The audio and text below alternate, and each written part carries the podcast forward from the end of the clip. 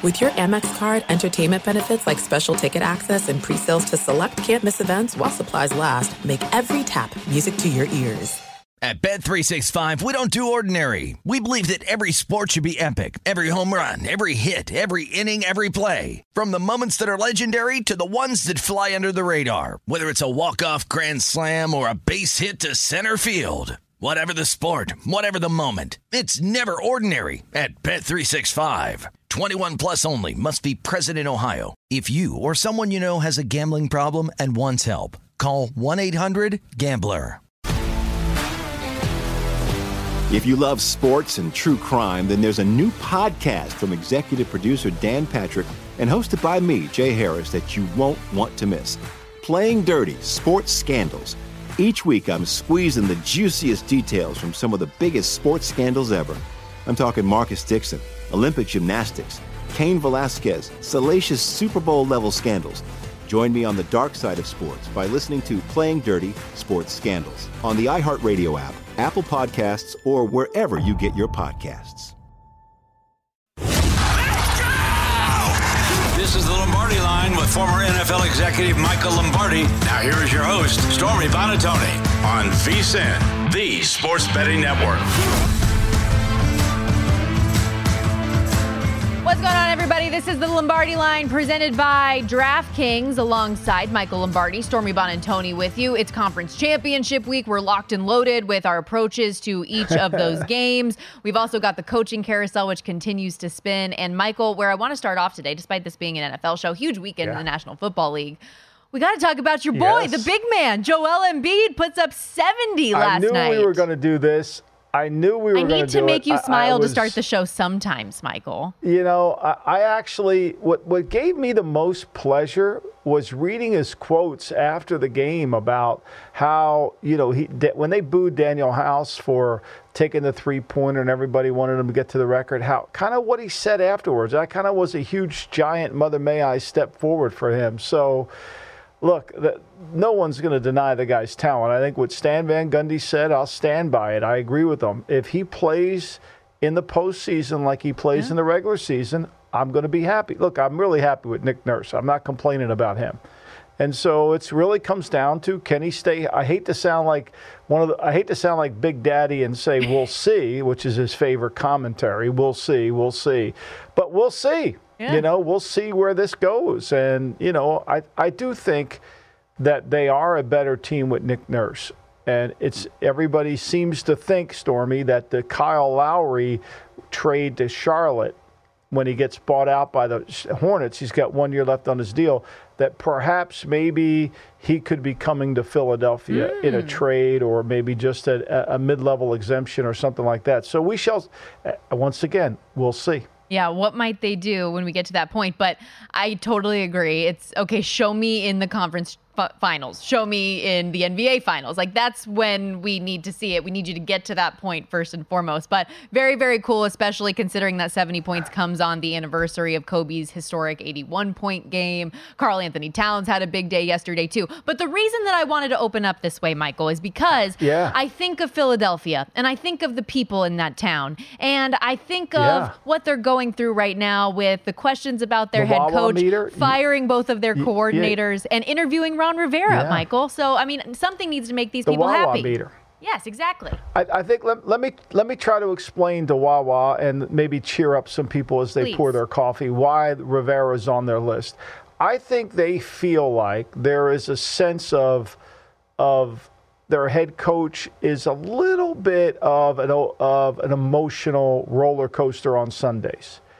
And I think they want to surround him with, with obviously the right staff, but also a calming influence. Because one of the things you knew about Nick when he before he left Indianapolis was he was hot tempered. He kind of could fly off the handle. Sometimes that's a good thing, sometimes it's not. It's a typical Italian trait, okay? I hate to stereotype, but it is. So I'm Italian. I'm I was gonna say, are you are you looking So- internally there, Michael? no, no, I, I, I'm I'm the least fly off the handle person of all. You know, I I think I'm more Northern Italian than Southern Italian. But anyway, I, I my sense of it is is they want the Rivera thing is kind of how do we how do we match this with it? It's going to be fascinating what they do with the offense coordinator because Sirianni never called plays in Indianapolis. And when he came to Philly, he called plays. And then he was very emotional. And they they kind of allow, eh, whether it's his idea or the front offices, they then morphed the, uh, the play calling over to Shane Steichen. So this offensive coordinator hire is going to be fascinating along with the defensive coordinator hire. Look, it's going to be two critical, critical hires. And they're going to have to comply with the Rooney rule. They're going to have to br- have two in person interviews. They're going to have to do everything to find the right person. I'm not quite sure where that person is right now. It, would it be Cliff Kingsbury, who kind of runs this? That was a name that came to mind. Mike Zimmer, Don Martindale was a defensive coordinator. I can't imagine Rivera yeah. can go in there and sell himself as a defensive coordinator after all these years of being a head coach. Well, yeah, and that's the thing. He hasn't been uh, a DC since what was it, 2010 now? It's been more than a decade. It's been that long. And you're coming off of a season two where your defense was so bad that you had to fire your defensive coordinator. And then, even as you take over those defensive play calling duties, you're still 32nd in points allowed and yards allowed per game. So, I don't like personality aside, I'm not necessarily sure that's what you want to bring in when your head coach was a defensive guy and your defense collapsed the majority of the year. Um, but again, for anybody who missed it, it appears Sean Desai, Matt Patricia, and Brian Johnson all gone in Philadelphia. Meanwhile, it appears former Bengals offensive coordinator Brian Callahan looks to be the new head man in Tennessee. What did you make when you first heard that? My first reaction is, look, I, have known Brian since he was a kid, you know, and I'm happy for the Callahan family, Valerie and Bill, his parents, wonderful people, was with them in Philadelphia, and them spent years with them in, in Oakland, mm-hmm. and Bill was kind of got a really a raw deal as the head coach of the Raiders. It took us to a Super Bowl, got fired the next year, never got his contract extended even after going to the Super Bowl. So uh, I got great respect for him, and I'm, I'm wish Brian nothing, nothing but the best.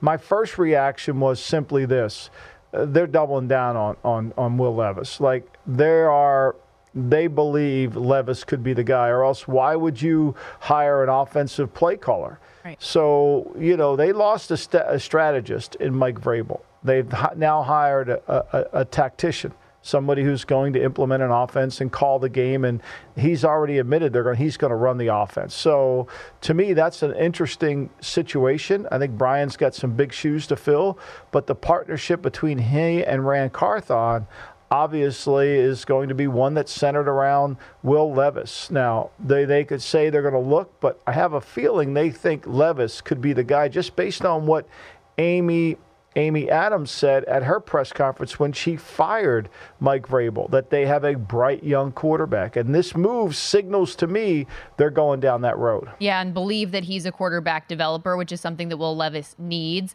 Um, he's been with Joe Burrow since day one in Cincinnati. Of course, for anybody who doesn't know much of his resume going through it, uh, Broncos assistant during Peyton Manning's last three seasons with the Broncos. Matthew Stafford was his position coach for two years when he had a couple of 4,000 yard seasons. He was Derek Carr's coach with the Raiders in 2018, which was his first 4,000 yard season. And of course, we saw what he did this year with Joe Burrow unavailable and Jake Browning stepping up and doing a really, really good job maneuvering that offense. So that's interesting. And because you bring up his dad, Bill, an offensive line guru with the Cleveland Browns, we know how good that unit is. He's talked a lot about a dream dream of his being to coach with his dad. Do you think that could be a hire on this Tennessee Titans staff? Uh, well, I think it would be a, one of the biggest weaknesses that Brian walks into in this in, in this Tennessee Titan team exactly. is their offensive line play. And so that would be a huge move. And it would have to come from the Browns saying to him, we'll let you talk because it would, you know, by league rules, with his contract not being up, he's not allowed to do that. So uh, for me, I, I think it's really going to come down to if Bill walks into you know, the, the, the Paul DePodesta's offense, Andrew Berry's offense, and Kevin Stefanski's office and says, look, I want to go work with my kid. Yeah. You know, will you let me out? They have to have a replacement there that they feel is of the same quality or Bill, or else they're just going to say, hey, you know, you got a contract. Yeah, and that would be a huge loss. But I also kind of think like the human huge. side of it. The human side of it, though, that would, you'd let him go, right? I, I would just think that you would let him go go coach for his kid. I think you would. I would say this to him. I said, "Look, I completely understand, but give us give us a couple days to figure out how we could replace you because he's part of the strength and the of the team. Mm. I mean, that's a huge loss. Look at look at the Patriots losing Dante Scarnecchia. I mean, they have yet to overcome that. Now, you know, Gooch came in for two years, won a Super Bowl. Dante came back. That helped. But these these line coaches, look, the Eagles never let their line coach out, no matter who's the coach, whether it's Pederson, whether it's whether it's Sirianni. When you get a great line coach, you're not letting them go yeah. because he coaches five guys that are really important to the overall infrastructure of any offensive team. They're worth their weight in gold. Plus, they have to develop players. So this is a challenge. And if they have somebody that they like that's available, I could see them doing it, yes. Well, and like you think about that Cleveland Browns unit this year, they lost both of their offensive tackles. They didn't have their star running back, had to protect five different quarterbacks this year, and they were still a top eight unit. So I think that says yeah. a lot about what he did with them for sure. And, and Michael, I know we have a lot of other news items that we have to hit today, but I got to admit, I went down a Bill Callahan rabbit hole um, last night looking at Raiders stuff, and I have to know: did he really change the game plan the Friday before the Super Bowl that year? I have to know. No, I, I, you know, look, we the problem with that Super Bowl was we, we were on the one week basis, right? So it was the only Super Bowl. I think maybe there's one other one where we didn't have the two week bye. And we came out with the idea we were going to run the ball, but but this whole Barrett Robbins thing, he was never going to play in the game. Adam mm-hmm. Treu was always going to play. And so there's a little bit of mythology to that. And, and, you know, we had a hard time blocking them. And we were old and slow. And we needed another week off. We had too many guys, too many older players that really weren't ready to play. And we were slow. And even though we got the early turnover, we never could match their speed. So we had talked about it, but then we got behind in the game. So, look, uh, so much was made of that. I think Bill did an incredible job. Mark Trestman, as the offense coordinator, did a great job.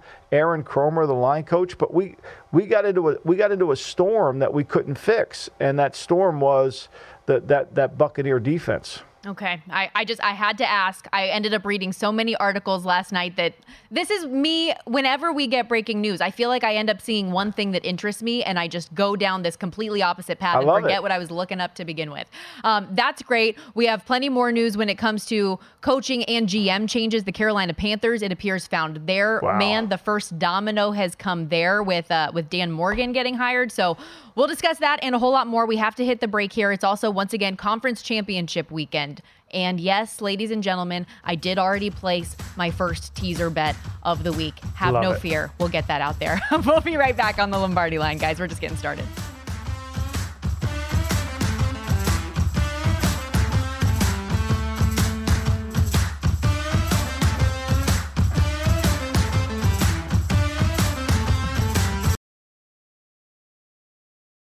This is it. We've got an Amex Platinum Pro on our hands, ladies and gentlemen. We haven't seen anyone relax like this before in the Centurion Lounge. Is he connecting to complimentary Wi Fi? Oh my, look at that, he is!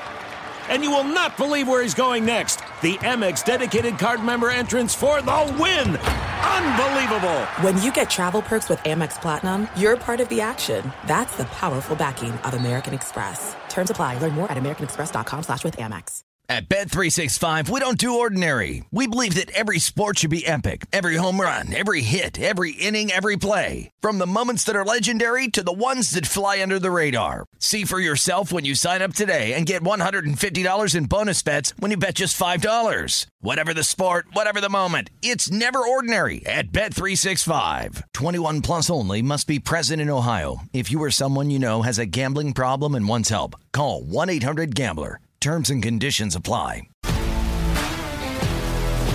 If you love sports and true crime, then there's a new podcast from executive producer Dan Patrick and hosted by me, Jay Harris, that you won't want to miss. Playing Dirty Sports Scandals. Each week, I'm squeezing the juiciest details from some of the biggest sports scandals ever. I'm talking Marcus Dixon, Olympic gymnastics, Cain Velasquez, salacious Super Bowl level scandals.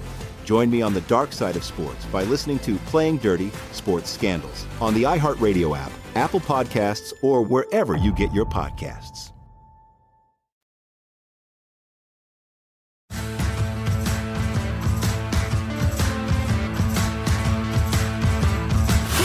This is the Lombardi line with former NFL executive Michael Lombardi. Now, here is your host, Stormy Buonantony, on VSIN, the Sports Betting Network. Start your morning with a daily dose of winning strategies, insider tips, and the latest buzz with the free VSIN daily newsletter. In today's newsletter, our guy Bill Adee speaks with sportsbook director for DraftKings Johnny Avello about the early line movement we're seeing in this year's conference championship matchups. You'll get that plus all expert analysis and the latest odds delivered straight to your inbox, absolutely free every single day. VSIN.com slash newsletter to subscribe, and we'll get into plenty of our thoughts on those games coming up in just a little bit. But more news when it comes to big picture in the National Football League. It appears, Michael, the Carolina Panthers, who had a league worst 2 and 15 season, completed the first step in their rebuilding process. They hire internally former assistant GM Dan Morgan to be their general manager and president of football operations. What was your reaction to the news coming through yesterday? I, I'm, I guess Dan wasn't part of the team this year. Did he take a sabbatical? like, I mean, did he? Did he not? Wasn't he in the room? Like, all the decisions that they made, he had to be instrumental in a lot of them. And Scott got fired, Scott Fitterer mm-hmm. got fired, and Dan got promoted. Only in the NFL could this happen. Look, I don't know Dan that well. I've been around them. I spoke to their uh, I spoke to their retreat two years ago. Uh, he's been a pro personnel guy, former player in the league, but to me, this doesn't really send a reinforced message if you're a Carolina Panther fan that things are changing down there because Dan was part of the, the selection, the building of the team, the hiring of Frank Reich. Now, maybe he was the only one who said no, no, no. And if yeah. that's the case, then he probably deserves to get the job. But to me, it's a little bit when you hire an outside firm to search for candidates and you hire the inside guy, seems a little strange. That was my first thought as well, because you just fired somebody that he's been in the room with this entire time. But to your point, if he has been the dissenting opinion and just didn't really get the chance to voice that because he's not the final say guy, then sure, I think that it's fine. But I also worry after everything that we saw over the past handful of years and the Panthers not having a winning season under David Tepper to this point, is he just a, another yes man? Is he just going to be another yes man that whatever the owner says goes? I think that's just going to be nothing but a step back. I don't know how you couldn't think he is. Like I don't I don't see how you couldn't think he is. Like because how did he get the job? Like I don't understand. Like what track record indicated that he got the job? Was it his pro personnel acumen in Buffalo? I mean, he was working for Fitterer. Like, what did he do to turn this team around that you would say, okay, I think we should hire him? I think we should hire him. But, you know, that's the NFL. Look, I think we, we talked about this pre-show. I think all you need to know about the NFL, you know, is the NFL is about saving your desk, guard your desk. It should be the title of my next book. You know, protect your desk. When you have Jim Harbaugh, Pete Carroll, Mike Vrabel, and Bill Belichick going through the interview circuit like they're the first-time head coaches, you, you have to wonder how serious your team is to winning. You really do. You have to wonder: Are we really committed to winning? And it harkens back to when Walsh told me we're only competing against eight teams when the league was 28. I, I, I really believe it's it's really less than eight now. I think a lot of teams say they want to win, but I think a lot of teams aren't really competing to win. You know, I, I think there's a little bit of that. And there's a little bit of you're going to make money no matter what you do. I mean, did you see the Patriots' payroll over the last five years? They're in the bottom. Thir- they, they were 31st or 30th in the payroll over the last five years. Now, you know, why is that? I don't know. I don't know why that is, but they, you know, they've made a lot of money in that. You may eh, when you're in the bottom, like Chicago was and New England is, the owner's making tons of money. And are you really committed to winning? Well, Whereas the Browns this year, they were the highest paid. They were the highest. They paid the most money. They got their money out of it. I was going to say, speaking to that, while we're on the Patriots, what'd you make of some of those comments of Jerod Mayo this week on the radio, basically talking about Patriots are going to back up the Brink the Brinks truck and pay guys to bring in talent. Here, here's the soundbite we have of Mayo. The cash spending is a big fixation of mine. 31st last year, 27th the three years prior. Have you been given assurances by Robert or others that you guys will have the freedom to spend this offseason to bring in talent and free agency? We're bringing in talent 1,000%. So have a lot of cap space. Love it. And cash. Yeah. Ready to burn some cash. okay. All right, guys. T. Higgins would be nice. I do like the way he said that, though. We're ready to burn some cash. The Pats have a projected $65 million in salary cap space. Well, I mean, you know, but but Mayo's not going to be the one to do the contracts, nor is Mayo going to put the dollar sign on the player. So it's easy to say you're going to burn cash. Who's going to value the player? That's either going to come from Matt Groh, Eliot Wolf. Is it coming from Jonathan Kraft? Robyn Glaser, who's also intimately involved with the front office there now. I think there's a lot to be decided here, you know, and and why they didn't spend in the past. Look, the, the one thing about the Patriots is their payroll in terms of player spending is documented. You can find it online. The, their payroll in terms of coaching spending is documented. You can find that online. So uh, I think to me, you know, Mayo's got to make the right choices. And who's helping them make those choices? Who are they valuing and what do they value? I think that's going to be the critical thing. Everybody spends you can misspend too, and they have done that in the past. The year they signed those free agents, whether it's Jonnu Smith and Agholor, who really didn't pan out for them. You know, Judon did, Hunter Henry did. You know, they got they, they were able to get a few of those guys to come through, but for the most part, you know, if you're out there spending in free agency, you're overspending. And for like whatever you want to put out there, at the end of the day, I just care about the Patriots having a quarterback. Like, what are you going to do to fix that position right. first and foremost? I think that and, and, I mean, he's made that abundantly clear that he is going to, uh, that they're going to draft one. I think they're definitely going to spend time drafting one. And you can just feel the energy that's going around now that, you know, Jayden Daniels is moving way up the list here. You mm-hmm. can just feel the energy that he's accumulating. And I can tell you this: the, he's on the Raiders' radar really quick because Pierce coached him at Ohio, Arizona State. So there's a lot of there's a lot of interest in him. It's going to be a fascinating once the Super Bowl's over, it's going to be fascinating handicapping where these quarterbacks are going to go. Yep, New England currently sitting third in that official 2024 NFL draft order. And the order, as far as young QBs goes, most of the talk has been that it's Caleb Williams top tier, then Drake Maye, then Jayden Daniels. But we had Booger McFarland on the show earlier this week. And granted, he might be a little bit biased with that LSU background, but he said for him, like, Jayden Daniels is the second guy for him. Yep. I think there's some truth. I think there is, and I think people are worried about. You know, he's going to have to go to the com. It's a little bit like how much do you weigh? What does his body look like? Look, we got the Senior Bowl. We're going to see some of these guys work out. Bo Nix is down there at the Senior Bowl, so it'll be good. It'll be a good op- atmosphere to see the players play and, and how they handle it all. Meanwhile, uh, former Patriots head coach Bill Belichick has been going through the interview process. And I don't even want to call it an interview when it comes to Belichick. It's more just a conversation. Like, here's what I can do, here's what we want to have done, and do we agree? Like, that's more what it is for these two versus interviews of these young head coaching candidates. But also, uh, Ian Rapoport reporting the Falcons have requested a second interview with current Ravens DC Mike Macdonald for their head coaching vacancy, Michael. Yeah. Now, look, you know, once they do this, right, I'm not sure. So this puts their head coaching hiring off. If they wait for, they also put it in for Anthony Weaver. If they yes. wait for Weaver and and if they wait for uh, Macdonald, that puts them. Do they can they interview during the bye week? I, I'm not sure. I think they can, but I'm not positive.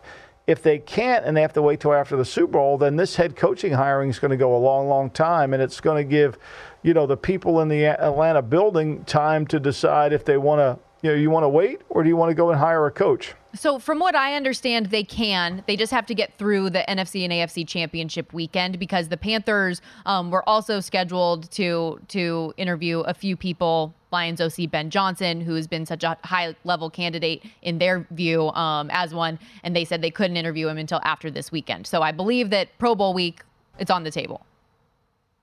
Yeah. And now we just got a report from Mike Garafolo that that and this is going to be what we're going to hear pretty much that there's striking distance between Harbaugh and the Chargers. So we'll see okay. how that kind of what that means. I don't know. Does striking distance mean we're close to a deal? I don't know, but they're reporting that it is striking distance. Well, and when we had Albert Breer, NFL insider, on the program yesterday, you asked him which is the the next domino to fall in terms of head coaches, and he said he felt that it was going to be whatever it was with Jim Harbaugh. Um, and, and we've talked about it a lot too. It seems like the Chargers make a whole lot of sense for him, especially with what transpired yep. off of the field this past season at Michigan. No question. It makes a lot of sense for them because look, you got two Hall of Fame coaches and Sean Payton and Andy Reid looking you right down the, the, the, the, threshold. You better match wits with them. That's why I think this staff for Antonio Pierce is so critical. It's so critical because this is going to be look, when you study these four teams that are in the playoffs, that are in the Final Four, which is really important to do that you can Dan Campbell's the leader, but he's got good coordinators that have helped him. I think that's going to be the key for Pierce too. Yeah, no question. Well, let's talk about those four teams remaining when we come back here on the program. We have seen a little bit of line movement. Kansas City, pretty solid all of a sudden at that three and a half in Baltimore, total 44 and a half. And we're sitting pretty at a full seven with San Francisco hosting the Lions, total 51. We'll preview both of those games and a whole lot more when we come back here on the Lombardi line. Stay with us. There are some things that are too good to keep a secret. Like how your Amex Platinum card helps you have the perfect trip. I'd like to check into the Centurion Lounge. Or how it seems like you always get those hard to snag tables. Ooh, yum. And how you get the most out of select can't miss events.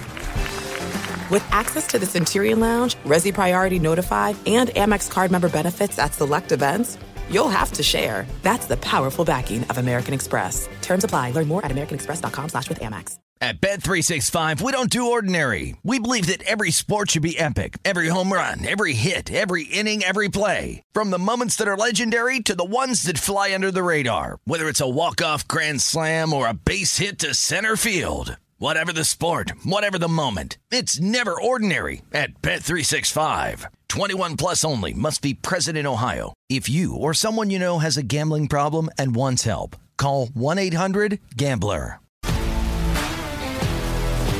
If you love sports and true crime, then there's a new podcast from executive producer Dan Patrick and hosted by me, Jay Harris, that you won't want to miss. Playing Dirty: Sports Scandals. Each week, I'm squeezing the juiciest details from some of the biggest sports scandals ever. I'm talking Marcus Dixon, Olympic gymnastics, Cain Velasquez, salacious Super Bowl level scandals. Join me on the dark side of sports by listening to Playing Dirty Sports Scandals on the iHeartRadio app, Apple Podcasts, or wherever you get your podcasts.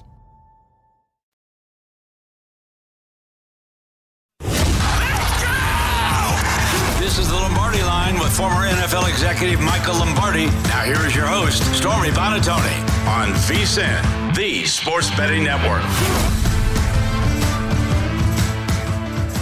We are rolling along here on the Lombardi line presented by DraftKings. Thanks for hanging out with us on VSIN, the Sports Betting Network, as well as welcoming in our DraftKings Network audience. Alongside Michael Lombardi, Stormy Buonantony with you. Lots to cover as it pertains to Conference Championship weekend. Two great games ahead on Sunday. And to help us dive in specifically to the San Francisco 49ers matchup, we bring in the one and only Matt Maiocco, 49ers insider. You can catch him on NBC Sports Bay Area. Been covering the team for years. And Matt, as a San Francisco Francisco 49er fan, I have 8,000 questions for you. So we're going to see what we can fit into I'll 11 step minutes. aside, Stormy. You just, I'll step aside. You just go after it, Stormy. Tell him. Well, I, I think, Michael, I think it's probably good that Stormy's heart rate is probably back to normal. I, I was afraid we are going to Yeah. lose her on Saturday night.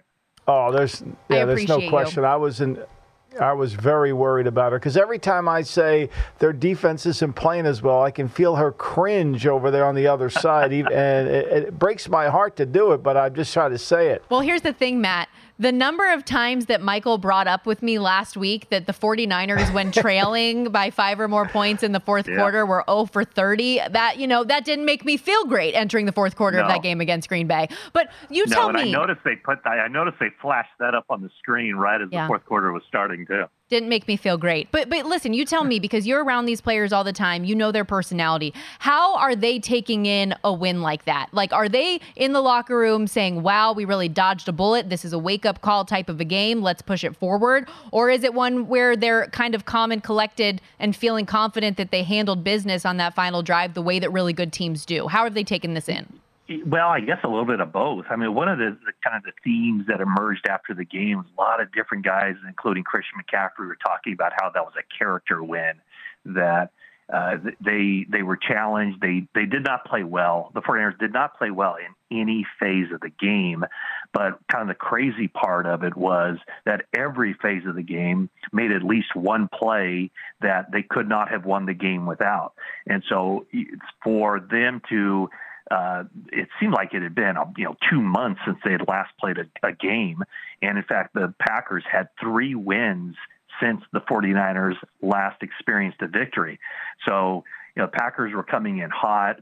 Um, I don't think there was any kind of like underestimating the Packers, but it certainly looked like the 49ers were a little bit rusty. Uh, what what is certain is they weren't sharp, and I think they feel like you know they won one of those um, grimy, gritty types of games that they haven't been able to win in the past, or at least they haven't won this season. So they, they kind of pushed through it. They got the win, but let's face it, they are going to have to play a heck of a lot better to get past the Lions because you know, most teams, whenever you don't play your A game in the postseason, you're packing your bags and you're going home and you're making vacation plans. The 49ers, I think, are fortunate to be playing another week. Matt, let's start defensively. I mean, I know everybody blames Brock Purdy when anything goes wrong in San Francisco. There's no objectivity when it comes to evaluating the poor player. But What's the feeling in the building about why this defense isn't really, when you look at them numerically, isn't coming at the same level? And they've added Hargrave, they've added Chase Young.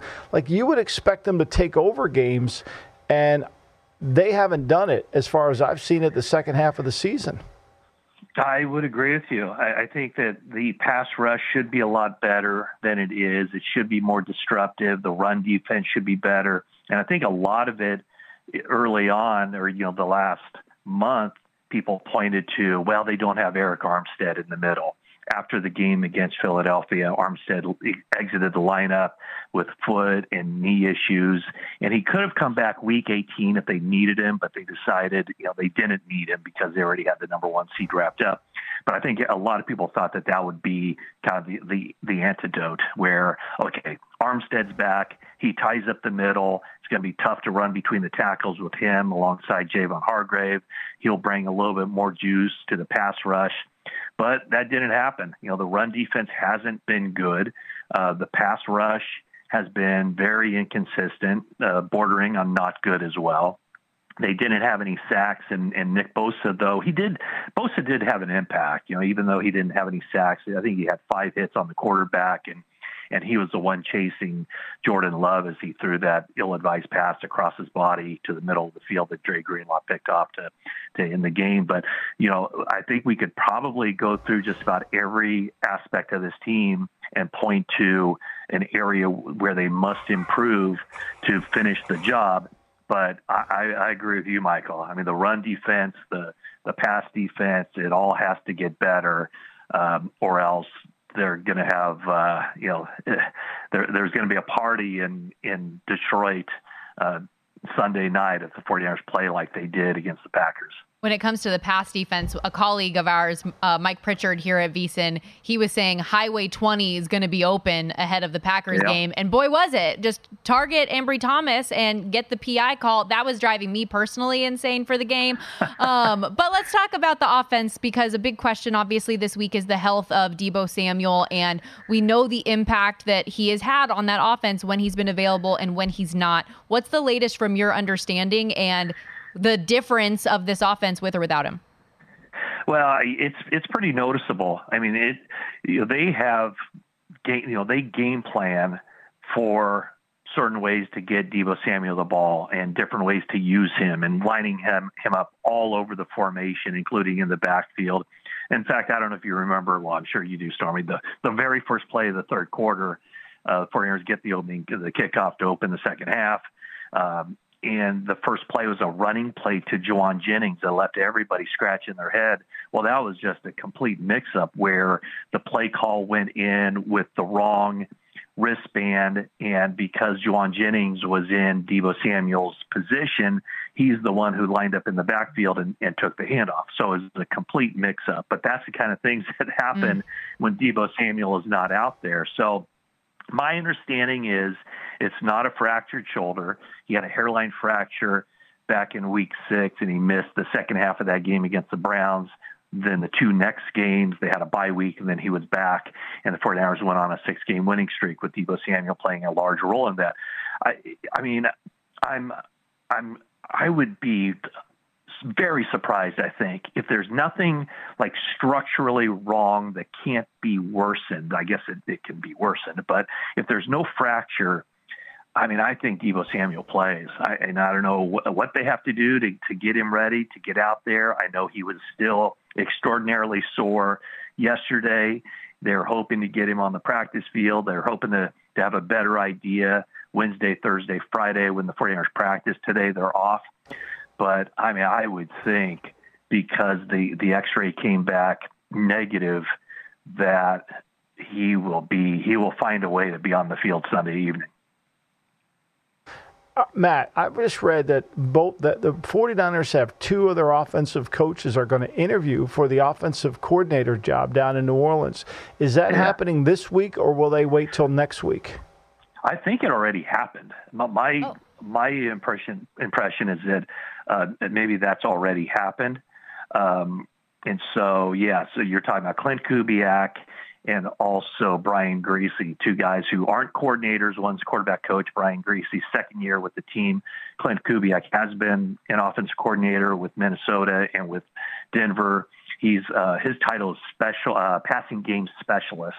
Uh, so yeah, it's my understanding that those those interviews have already happened. So I mean that's part of the deal. You know, that every team, I think you know the Lions have had assistant coaches interviewing both of their coordinators are up for for head coaching jobs. So, I mean, you, you know as well as anyone, Michael, it's it's all part of the the thing this time of season. And I think, honestly, I think some coaches it distracts them. Others are able to to manage it pretty well and and do their duties while also, you know, kind of having their mind somewhere else. So, yeah, it's an interesting it's an interesting situation. But yeah, my guess is without without knowing this, but I would think that every team remaining is in a similar situation with either uh, coaches looking elsewhere or being courted elsewhere for either head coaching opportunities or offensive coordinator jobs. Well, and speaking of distractions, uh, a headline that kind of went under the radar throughout the week was the Brock Purdy comments to ESPN about Kyle Shanahan wanting to bring in Tom Brady this past offseason. It only started making the rounds over the last 24 hours. What did you make of, of that report and what it could mean for Brock Purdy potentially moving forward? Uh, yeah, I don't think it means anything for Brock okay. Purdy moving forward. Good. I think what it what it meant was, you know, last year it was basically like – hey, look, Brock, it's your job unless unless Miss America, you know, shows up at our doorstep. Yeah, I, I think that that's the way it was. You know, I mean, I think you know the 49ers have had opportunities in the past, you know, to get Tom Brady. Um, and I think they regret every previous opportunity they had to get him. And remember, I think you know when those comments were made, when when Kyle Shanahan, who is is brutally honest, I mean that's why his players really like playing for him, is he will tell them exactly what's going on. I believe when those comments were made from Shanahan to Purdy, Purdy had not even had his surgery yet, so there was no indication of of how that elbow surgery was going to come out. Uh, at that point, the 49ers weren't even certain he'd be ready for the start of the regular season. But as it turned out, he got cleared before the first day of training camp, and and then we saw how he he played once he got on the field uh, during the season. But I, yeah, I, the, the way the way I read it was that hey, look, you're the guy unless something crazy happens. So I think it was more more or less Kyle Shanahan kind of covering his bases just to let him know where he stood, and, and it was almost kind of a, a vote of confidence. This was great. Thank you so much for the time. Appreciate you, Matt. Thank you, Matt. Right, sorry, Appreciate Michael. you. Thank you. That's Matt Maiocco doing great stuff with NBC Sports Bay Area. Been covering the Niners forever. And I think that nugget that he said about Deebo Samuel, he thinks with there not being structural damage, he will play, is significant. We got plenty more coming up here on the Lombardi line. At Bet365, we don't do ordinary. We believe that every sport should be epic. Every home run, every hit, every inning, every play. From the moments that are legendary to the ones that fly under the radar. Whether it's a walk-off grand slam or a base hit to center field. Whatever the sport, whatever the moment, it's never ordinary at Bet365. 21 plus only must be present in Ohio. If you or someone you know has a gambling problem and wants help, call 1-800-GAMBLER. If you love sports and true crime, then there's a new podcast from executive producer Dan Patrick and hosted by me, Jay Harris, that you won't want to miss. Playing Dirty Sports Scandals. Each week, I'm squeezing the juiciest details from some of the biggest sports scandals ever. I'm talking Marcus Dixon, Olympic gymnastics, Cain Velasquez, salacious Super Bowl level scandals. Join me on the dark side of sports by listening to Playing Dirty Sports Scandals on the iHeartRadio app, Apple Podcasts, or wherever you get your podcasts. Hello, acclaimed comics writer and notorious Scott Summers hater, Rosie Knight. Well, hello, Emmy winning podcaster and totally unbiased Targaryen royal supporter, Jason Concepcion. Somehow the X Ray Vision podcast has returned. And like always, we'll be here every week. You'll hear from TV writers, actors, comics creators, pop culture critics. Nothing is off the table. Listen to X Ray Vision on the iHeartRadio app, Apple Podcasts, or wherever you get your podcasts.